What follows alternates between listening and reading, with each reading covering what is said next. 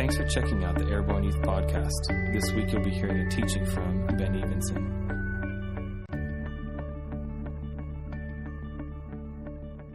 So here we go, guys. We're still rocking this unstoppable theme because we absolutely 100% believe it's real for you, for your generation. We've been talking about momentum all the way, like for the last two months. You've heard us say that word before, right?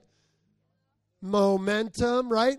And this is like a real deal, I think, revelation breakthrough for your generation to capture right now. Is that everything in your culture is shouting, screaming, and jamming down your throat? You aren't, you don't have, you can't, you that. Like everything is just saying, like, nah, you won't amount to anything. You don't have a purpose. Or maybe the devil's just telling you that in your own heart. Like, I don't think I'm important. Nobody likes me. Blah, blah. Like, that is such a pit of lies that is being like dispelled over your whole generation. And I hope everyone sitting in this room is going like, no, that's not me because it's not you. That isn't who you are, and it has nothing to do with what God said about you. But I guarantee you know some people living in that. And you've probably experienced it yourself, moments where you're just like hopeless. Right? Anybody ever feel that? Hopeless? No? Have you ever? Come on. I have. I've had like, come on. Like, right? Like, this is a great victory that I've like walked through over the years, and I generally am like at a super duper optimistic person. You know, I'm like, yes, I got it's all great. Like, yeah, it's all gonna be better. Like, but that didn't just like come naturally to me. Like, I had to determine myself to agree with what God said, and God is never without hope. Do you get this? God has never had a hopeless thought in eternity. Not one. So when our thoughts begin to go like, man, what, blah, blah, blah, yeah, like this is awful and it's going to happen and I'm going to fail every class and drop out of life and work at, you know, like the gas pump the rest of my life or something like in New Jersey, right? Because no one works at the gas pump here. But does this make sense? Like we get these hopeless thoughts that are like, it's never going to work out. It's, I'm just going to this and it's like blah, like, and that's like a total agreement with the devil. How many of you know that? A hopeless thought is an agreement with the devil. If you look to the future and you see dead end, death, destruction, loss, misery, you're agreeing with the wrong spirit because God has never looked at your life and said, 10 years from now, you're going to be a dropout loser. Right? I mean, try to try to envision God, just like picture him you know, on his holy throne with all kinds of white light and a big beard and you know, however you envision God and just go like look right at his face right now and try to picture him saying you're destined to failure. It's like a joke. You're like he would never ever ever say that.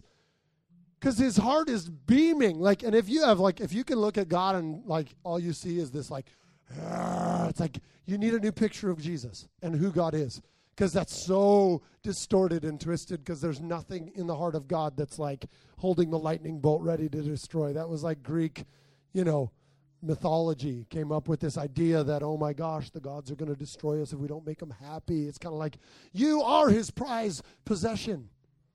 You are the joy of his heart. He created you and he said, that's really good. Do you get this? That's really good. So you're unstoppable if you can set your mind to be tuned to the things of God, the way that God speaks, the way that God thinks, the way that He goes for it. Oh, ah, it's awesome. So, right here, I went to Webster's dictionary because I think it's good for us to define this, okay? We've been talking about unstoppable for a while, and this is going to blow your mind. All right? So, I broke down the word unstoppable because there's two words in there, kind of. There's actually three things, but I only did two of them. Stoppable in the Webster's dictionary. Anybody want to give me the definition just off the top of their head? Anybody know? Webster's dictionary, stoppable. What does it mean? Able to stop. Wow, that is wow. Genius level. Like, I think that's pretty darn close. I'm going to read it right here. It says, capable of being stopped. Okay? Are you stoppable? Are you capable of being stopped? Are you? Oh, I don't know. Don't agree with that, right? Stoppable? No, you are not capable of being stopped if you know who you are. Does this catch, do you catch what this is? This is an identity thing. Okay? And then I had to pick this apart and I went and I looked up un. That's in the dictionary. Did you know that? Un. Because there's an un before stoppable, right? Anybody know what that means? This is not as short. Yeah. Not. Oh, wow. That's pretty amazing. The dictionary is a little more worried about it, but I think she said it better than Webster. It says a prefix freely used in English to form verbs expressing a reversal of some action or state or removal, deprivation, release, etc. Or, as my genius young lady right here said, not. So, unstoppable put together is not capable of being stopped. Now, how do you achieve such greatness? Anybody know? It's like, wow, I would really like to be unstoppable. That sounds really delightful. Lydia, what do you think? Do you have an answer?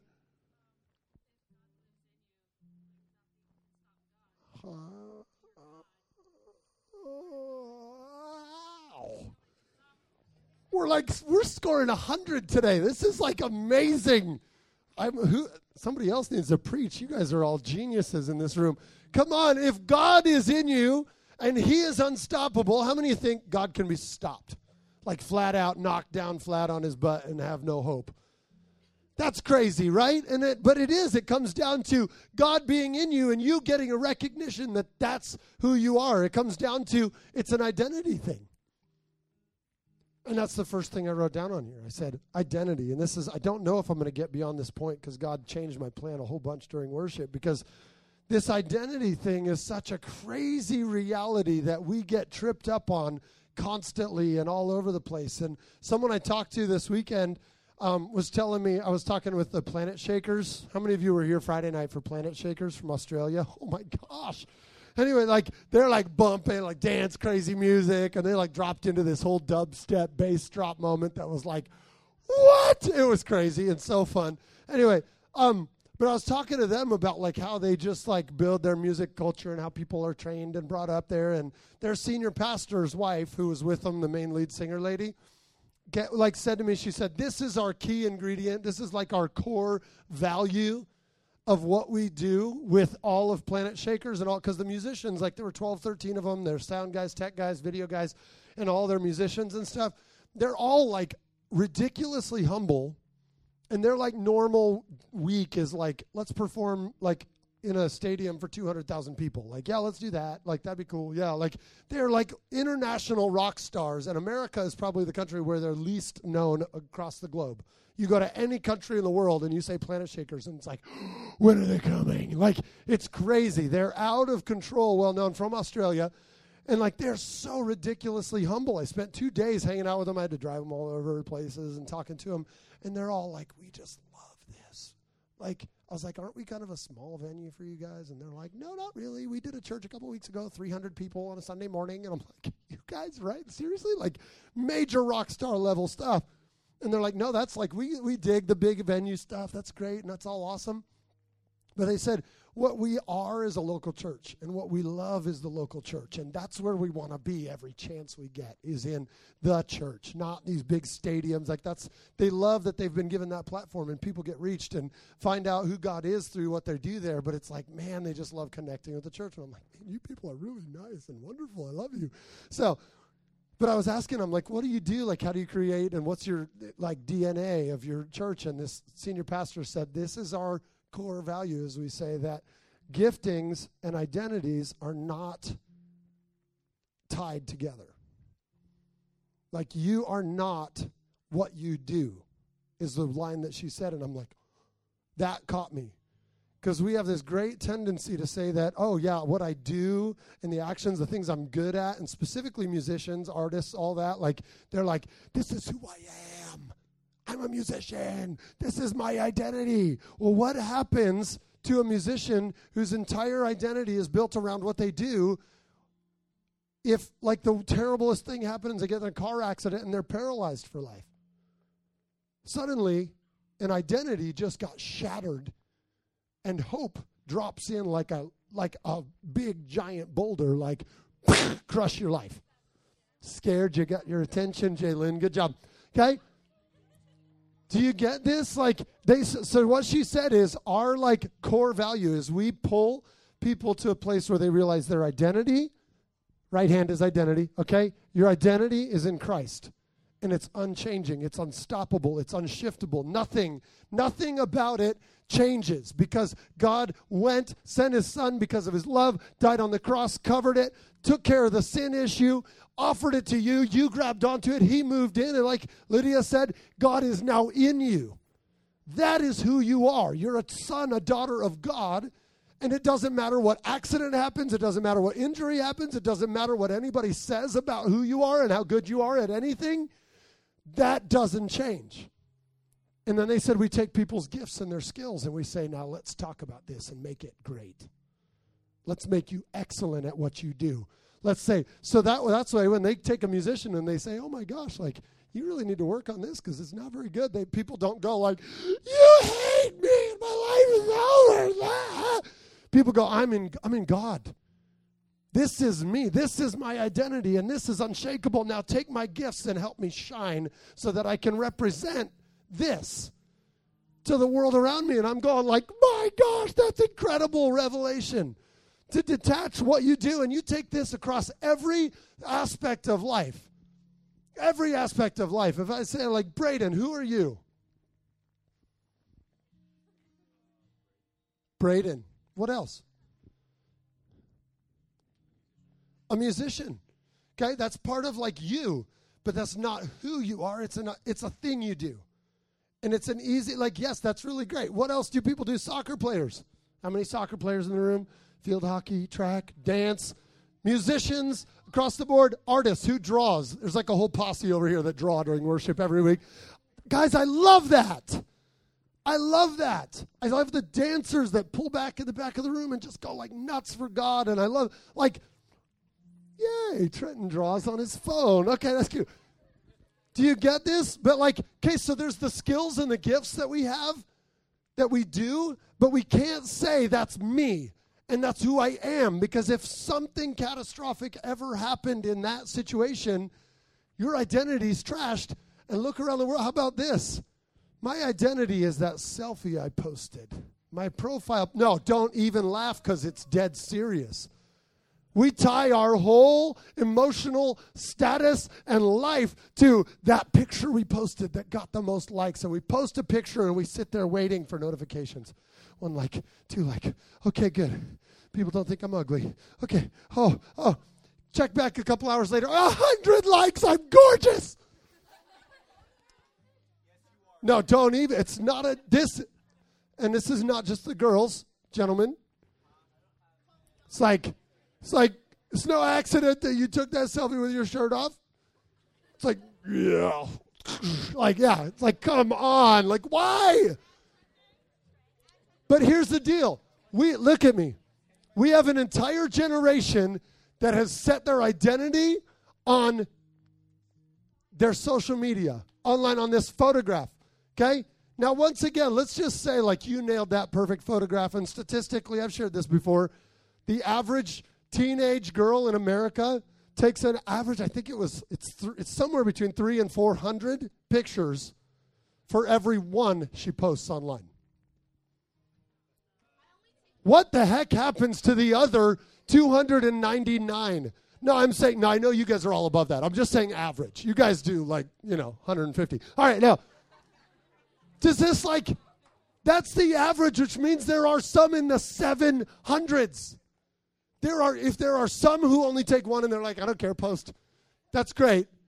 To average out at 350 means that there are some people taking 700 shots of their face before they'll post one that they think is perfect enough for people to give them an identity boost.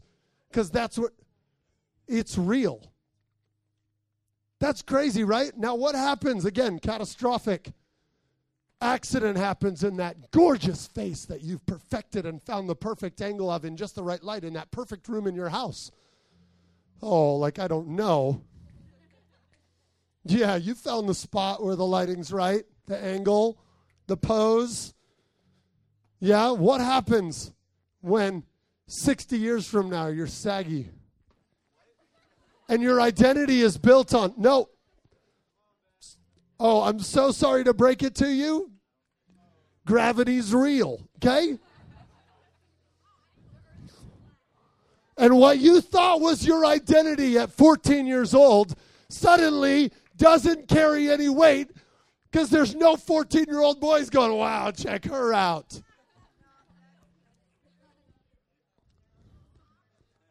I hope you're hearing this. We put our identity on these things like, and if we don't, and how about this? We don't get enough likes. Or heaven forbid someone makes a comment, I'd like to smack these people, that actually tears you down for the photo you put up. What happens to your identity when that hits? What happens? Like, when the things that you've attached yourself to so closely, the things you do, the things that are most valuable to you, could be obliterated in a moment's time. Like, seriously. And we attach identity. Guys, there's, there's girls on this one too. The other big stretch that happens, and Todd, Todd White touched in on this last week. I was like, come on, Holy Spirit was all over the release of that. How about pornography? What if your identity is attached to the things you do? And you know it's wrong. Then suddenly, oh my gosh, I do these things and that's my identity. We start to become believers that there's something wrong with us because of the thing that we did. Right? This goes across like, and I'm not just talking about pornography, I'm talking like self harm. You do all this, like, it's like suddenly, oh, that's who I am. It's who I am. It's who I am. Or we start going even further down that line to, I'm not sure what I am, or I do know who I am. I am this sexual orientation. My identity is this gender and we start saying, no, this is who I am. God never said that's who you are. Your gender actually isn't your identity. Regardless of your confusion or not, your gender is not your identity at all. Your identity is in Christ. And who you are is an ex- like is is expressed out through the way that God made you perfectly, fashioned you in your mother's womb, and made you just right. So don't try to go flip things on its head thinking it's going to bring satisfaction. So we start going into this, and I know this is touchy subject, and oh, nobody knows how to address this. Like there is no condemnation on this. I'm just saying, if we can get to a place that says my identity is in Christ, my behaviors now are to be refined to match the God that set my identity and suddenly the pornography addiction doesn't feel attached to who you are. It just becomes this behavior that you're like, this doesn't match who I am. What's wrong? Let's take it to where it should be. Your musical talent is no longer who you are. It's just going to try to match the God that gave you the identity. So you're going to be excellent at it. And every person that comes and says, hey, Dad, you need to work on that, doesn't rip you to shreds. It makes you go, okay, I can get better. That's the people in the world that get better at things, the ones that can be taught. Like, seriously, teachability will take you to the next level. Guaranteed. You show up at school going, my teacher's stupid. I don't know nothing. You're not going to learn nothing. Right? You come to church, going, my youth leaders are stupid. That youth pastor Ben, he's retarded. Okay, like, it's like you're probably not going to learn anything receive anything. Authorities that correct you, you can be like, whatever, man. Your parents. Your parents will correct you. And it's not your identity that they're attacking because your identity's confirmed. So you go like, okay, mom, dad, you're probably right. And once in a while they might be wrong, but guess what? By honoring them, you're doing what's right, which makes you more like the identity that's sealed in Christ. So you can't go wrong by honoring, by living with the authority that you're like, oh, it's wrong and it's blah, blah, blah. It's like, come on. We talk about it all the time. Daniel in the Bible, know that guy? Ever heard of him? Lived under a, like a demon possessed king. for 80 years. Not like eight months.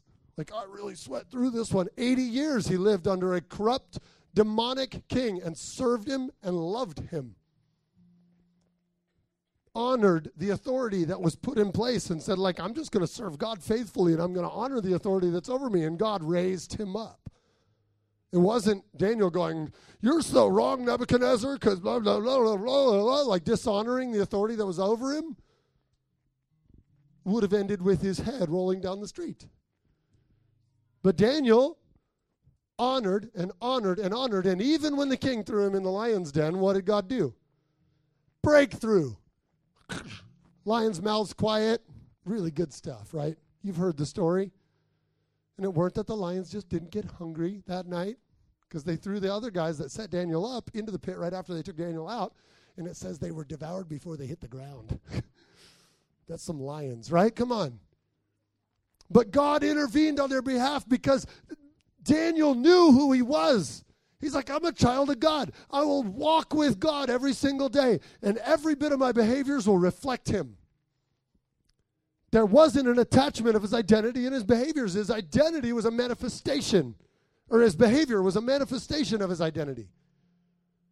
And suddenly everything changes because I've said it before conviction by the Holy Spirit when he speaks to you and says that was wrong.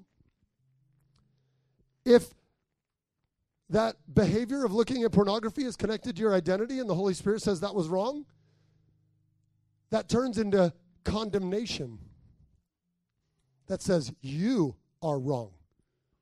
The Holy Spirit didn't say that but your identity connected to your behavior goes, oh, looking at porn is wrong. I'm wrong. I'm bad. We fall into condemnation, which is totally not of God. You catching me on this? Conviction of the Holy Spirit says, come on, that behavior didn't match who you are. And that's how you know the Holy Spirit's in you, is because when you do something, you go like, crap. Ever felt it? That wasn't right. That wasn't right. Your identity doesn't shift, your behavior does.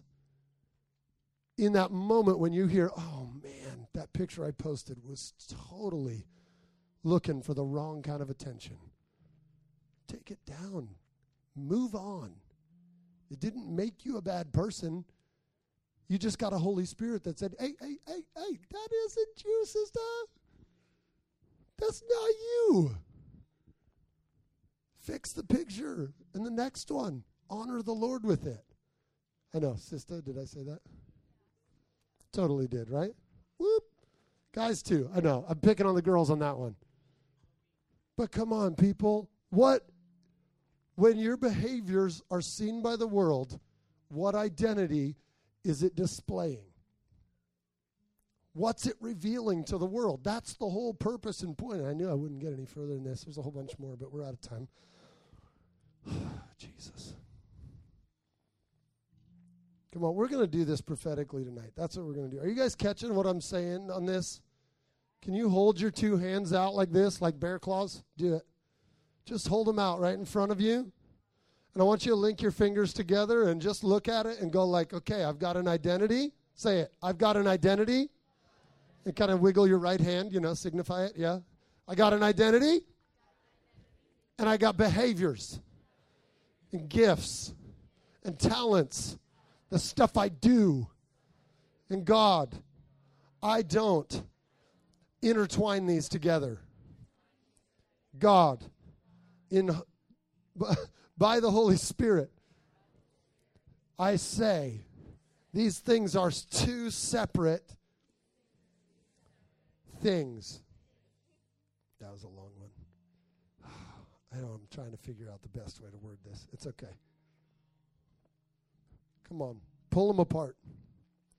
Say, God, I know who I am because of what you've done.